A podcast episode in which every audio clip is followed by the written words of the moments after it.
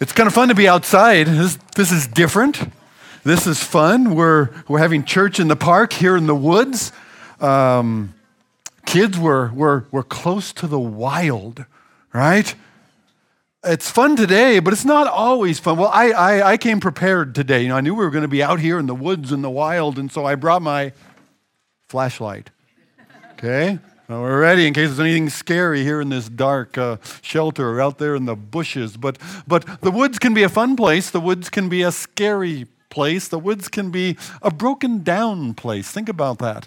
The woods is a place where things rot and fall apart and break down. Even this, even this nice shelter that we're in, you know, if it wasn't looked after, it wasn't cared for, it wouldn't be too many years and the wood would begin to rot and things would begin to cave in. The barbecues outside are already rusting and they would eventually fall apart. Uh, stuff in this world does not last on its own. It breaks down, it corrodes, it rots, it falls apart. And I think there's something in that that we need to grab hold of. We need to know, we need to to recognize because that's, that's the kind of world we live in. We live in a world gone wrong. It's a world where things are broken down, a world where things are rusting and rotting, a world where the woods are full of bugs that will eat holes right through your clothes. This is the kind of place that we live in and exist in. Turn the corner a little bit. We're here for a picnic. I don't want to start talking down on the park and your picnic. We're here for a picnic. We're going to have what to eat? Anybody know? Food. Oh, that was easy. Okay. Can you get a little more specific? We're going to have pulled pork. Now, let's just think about those pigs for a minute. Those pigs were doing great. And the food kept coming. And they said, Yeah, this is great. There's food. And they kept eating it. And what those poor piggies did not know is that they were being fattened for a coming day of slaughter. Think about that as you enjoy your pulled pork this afternoon, right? Well, I don't want to spoil your picnic, but those are the kind of vivid images. That's the kind of connection God makes with us about this world that we live in. About the dangers of it, about the, the uh, corrupting and rotting and falling apart of the false hope that we're so easily attracted to, that can pull us away from and get our eyes off of where our hope actually is and can only be found. And so what, what, what the passage in, in James brings us to today as we, as, we, as we turn into chapter 5, as you've been following us through this whole series through the book of James, James is very practical in chapter 5, and he addresses that false hope versus true hope. I want to answer the question how to stay strong in a world that's gone wrong, a world that so easily pulls our gaze in the wrong direction. How to stay strong in a world gone wrong. And, and it's twofold. And you have actually an outline for this in your, in your notes as well. We crammed everything into that bulletin this morning for you. So you take this whole, this whole service away with you. First of all, don't fatten your heart with things that will not last. Don't fatten your heart with things that won't last, but establish your hearts. This is the language James uses. Don't fatten your hearts, but establish your hearts to continue in hope.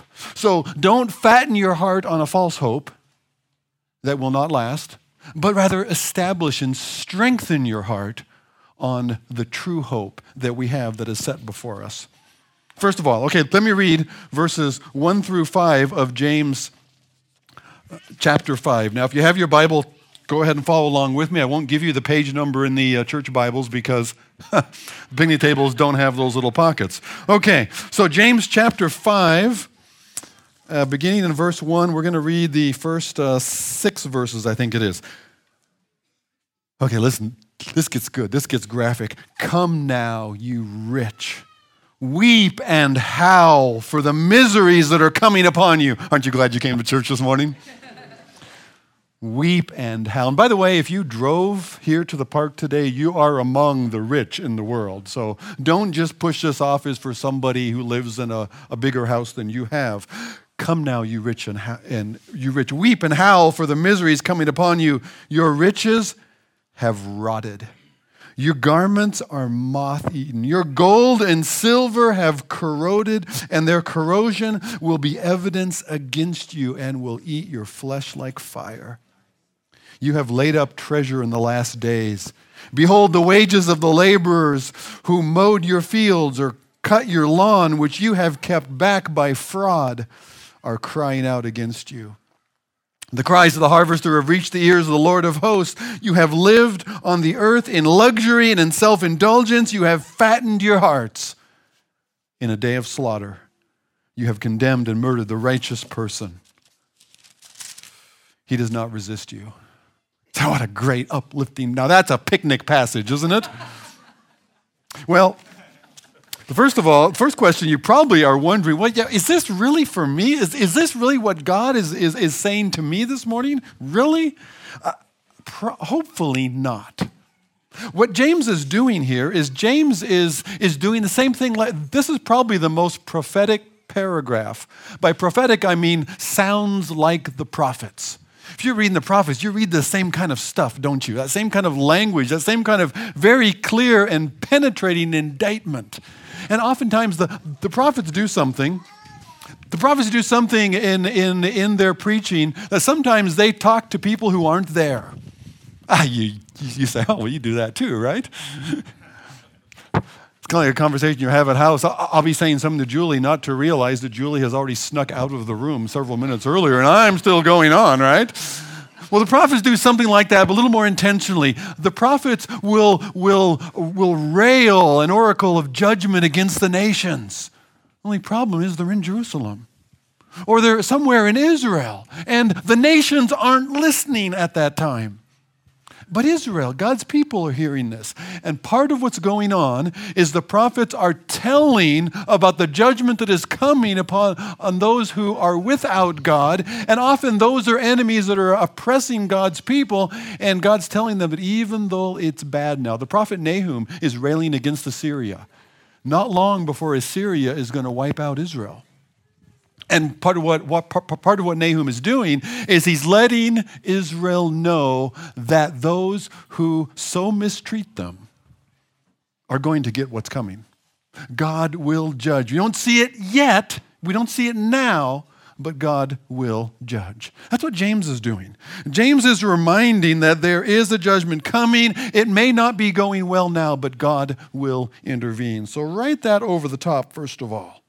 But if this is not to us, I think James, James has already identified the rich among the, among the people he's writing to. When he refers to the rich already, he was talking about unbelievers. Sometimes they might come and visit in. And what are you guys doing favoring the rich people that come and visit in at church and you honor them when those are the same people that persecute you? Those are the same ones that are putting people, our, people within our church bodies in, in, in, in prison.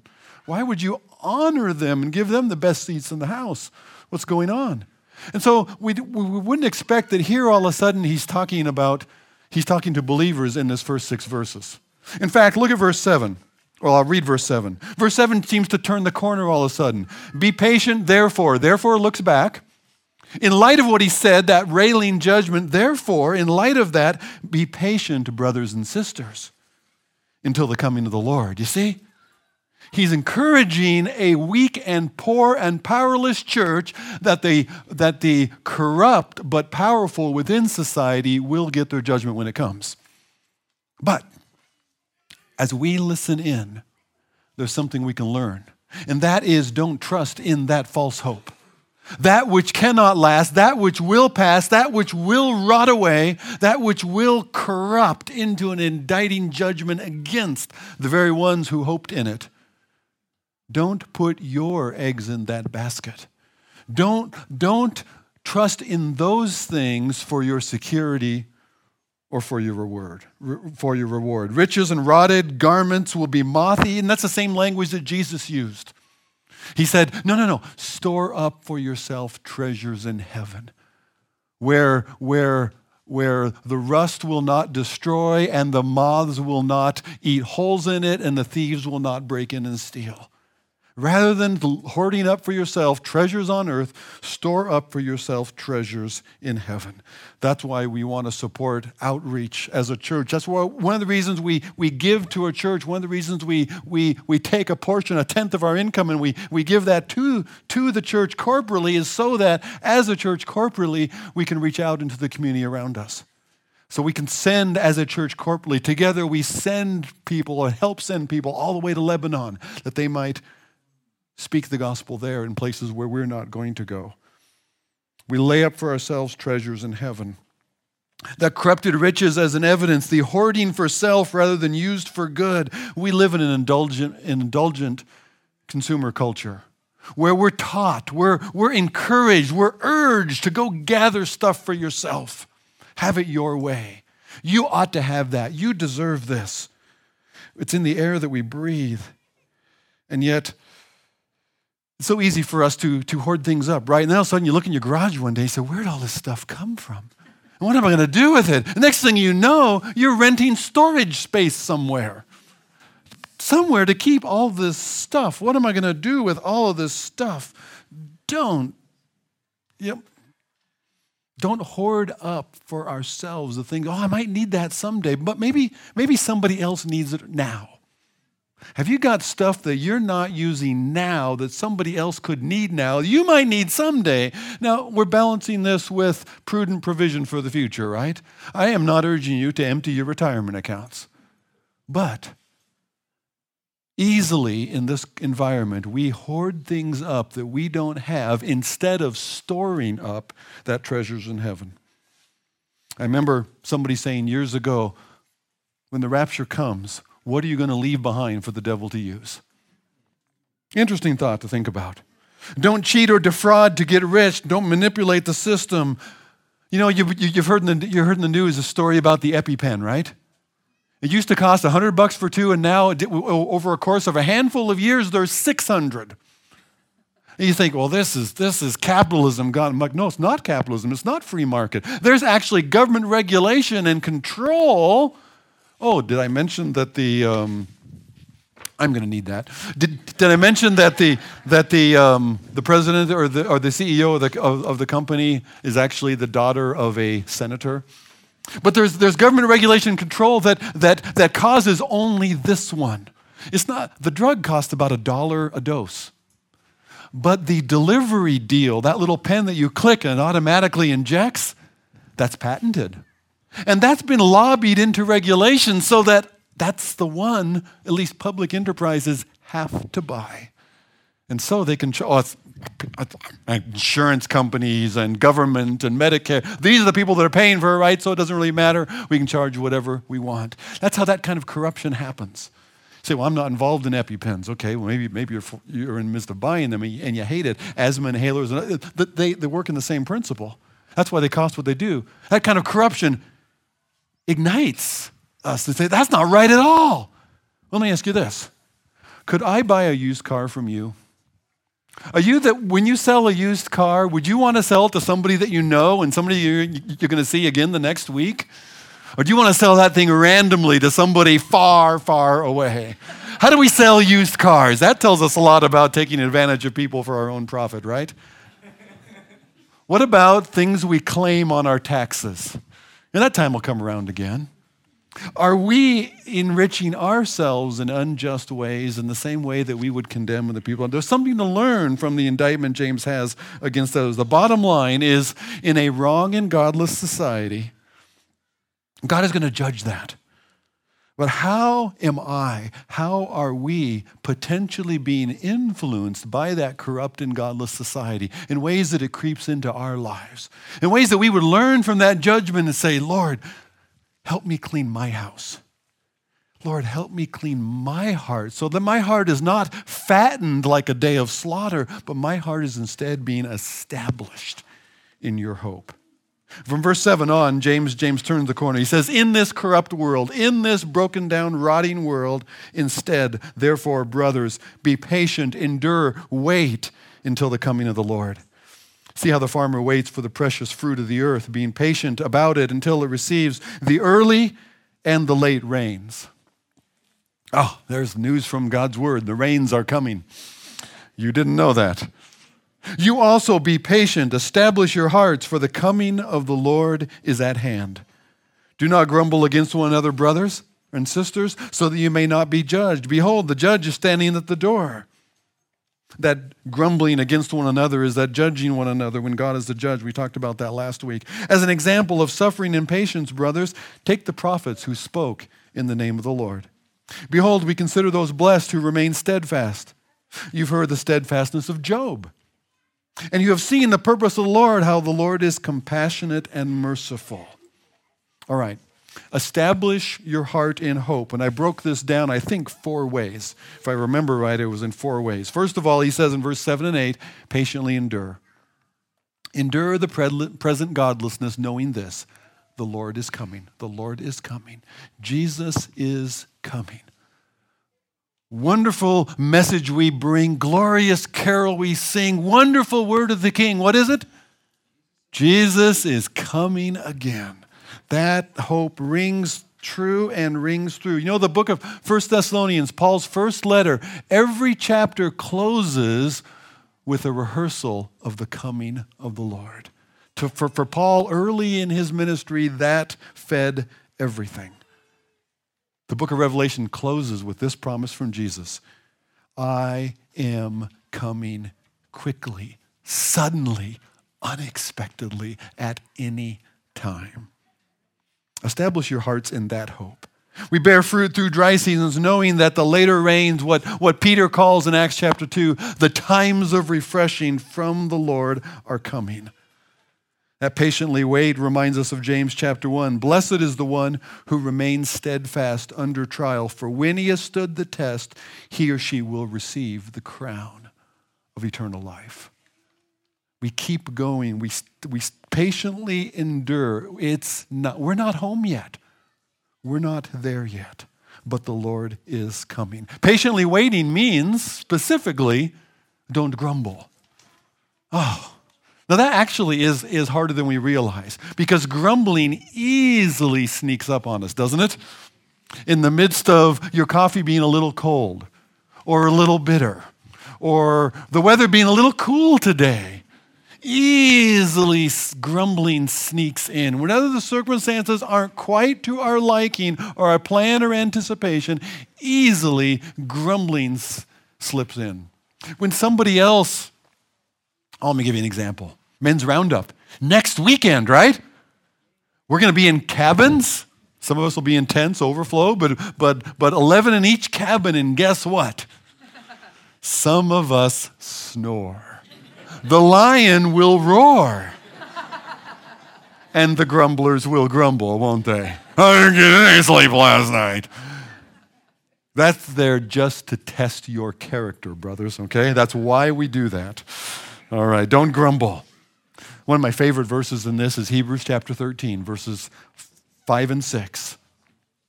Be content with such things as you have. Why? Because he himself has said, I will never leave you or forsake you. We're content with what things and circumstances we have because we have the Lord and the Lord has us. That's the basis for our contentment. Patiently waiting means don't grumble. Trust God to vindicate you. Trust God to set whatever's wrong right. Now, don't grumble doesn't mean don't say anything. His next example for us is the prophets.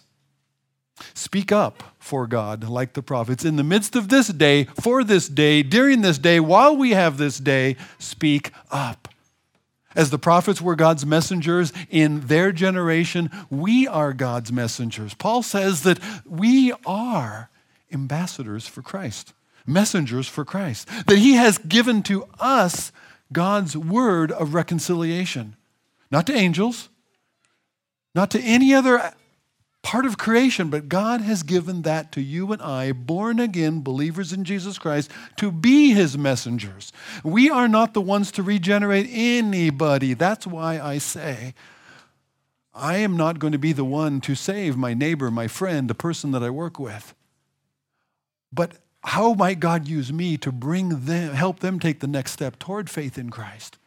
As God would draw them, as I pray for them, and as God would draw them, and God would use me as his messenger, God would use you as his messenger, just like the prophets. So don't grumble. Instead of grumbling, we speak hope. And our, our ability to speak hope in the midst of our own trouble wins the hearts of those that God has set us around because they look for something that's real, something that's genuine, something that somehow makes sense in the midst of so much that's going on around us that doesn't. How did the prophets keep going? even when times were against them. And you read the prophets, you find out the prophets were, were writing and preaching and speaking in a difficult generation. When society as a whole had left them by and large, had left faith, had moved on. Nobody believes that anymore except these crazy prophets. And yet they spoke. How could they keep doing that? Because they trusted in the character of God. They trusted in the character of God. He gives an example also of Job. The steadfastness of Job and you've seen the purpose of the Lord and how the Lord is compassionate and merciful. Job knew something about God's character. That's why Job was so perplexed. Job had the questions that he had. Job even grumbled some of what he grumbled because he knew God's character. And he knew his friends' easy answers didn't add up in light of God's character, that God is compassionate and God is merciful. God is just not merely turning around and giving me what's due me because I've, some, I've messed up somewhere along the line that I didn't know about. That's not what's happening here because he knew God's character. Knowing who God is, really, not who you imagine God to be there's a difference between who we imagine God to be, the gods that we might manufacture in our own minds, compared to who God actually is. But this is the day that we need to know who is God really, that we will trust in his character in the midst of a, of a world gone wrong. The way we'll stay strong in a world gone wrong is by trusting in God as he really is, trusting in God's character.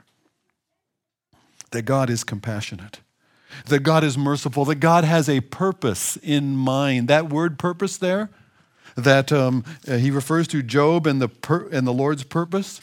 You know what God's purpose was with Job? In that whole ordeal, was for God to reveal himself more fully to Job. And Job said, I'd heard about you before, but now I have seen you. And for Job, that made all the difference. Job never got the bigger picture. Job was never aware of chapters 1 and 2 and what was going on before all of heaven that was then played out in Job's life on earth. We won't get those glimpses yet, most of the time. And yet, when I don't know the why, when I don't know the background, when I don't know the backstory, when I don't know what all is going on in heaven, in my little life, I can trust the Lord because I know who He is. We will take this life to learn who our God is. And that's what will strengthen us in this life into the world to come, into eternity that is yet before us. Rather than fattening my heart, I need to strengthen my heart. That's what James is telling us. Rather than fattening my heart, I need to establish my heart. Um, a few months ago, my son Daniel and I, we climbed Mount Hood. It was glorious. We've been wanting to do that for years. And yet, as we are making our way up to the, the final steep approach to the summit, axe, ice axes in hand, and we had to use them to pull ourselves along the way. And yet, I had prepped some, I had trained some, but the opportunity to go on that climb came up rather quickly. I didn't have a lot of training, prepping time a lot of routine, regular exercise, you know, that you'd want to do in something like that. And my heart flat gave out. I remember going up that steepest part, and we're supposed to keep going. And the others in the group are going on ahead. And there was this one kid. It's like 13 years old. The kid was a mountain goat. And he'd just come off of his cross country season. So he must have been like a McKinney or something. But all he did was eat and run, I think. And so this mountain was no problem for him.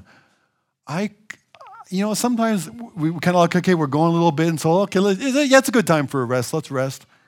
No, no, no. These were mandatory rests. These were I can't take another step rests. And then I would rest, and then I would take 10 more steps, and then I would have another mandatory rest because my heart only had that much strength. At that altitude, in that thin air, in, in that, that steep, that's all I could do. And I wished my heart was a little stronger than it was on that morning. We made it to the top.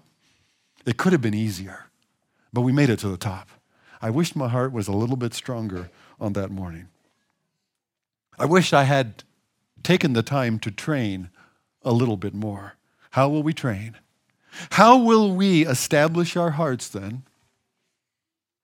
We can take some time to feast, fatten up a little bit, but how will we train? How will we establish our hearts that we stay strong in a world gone wrong?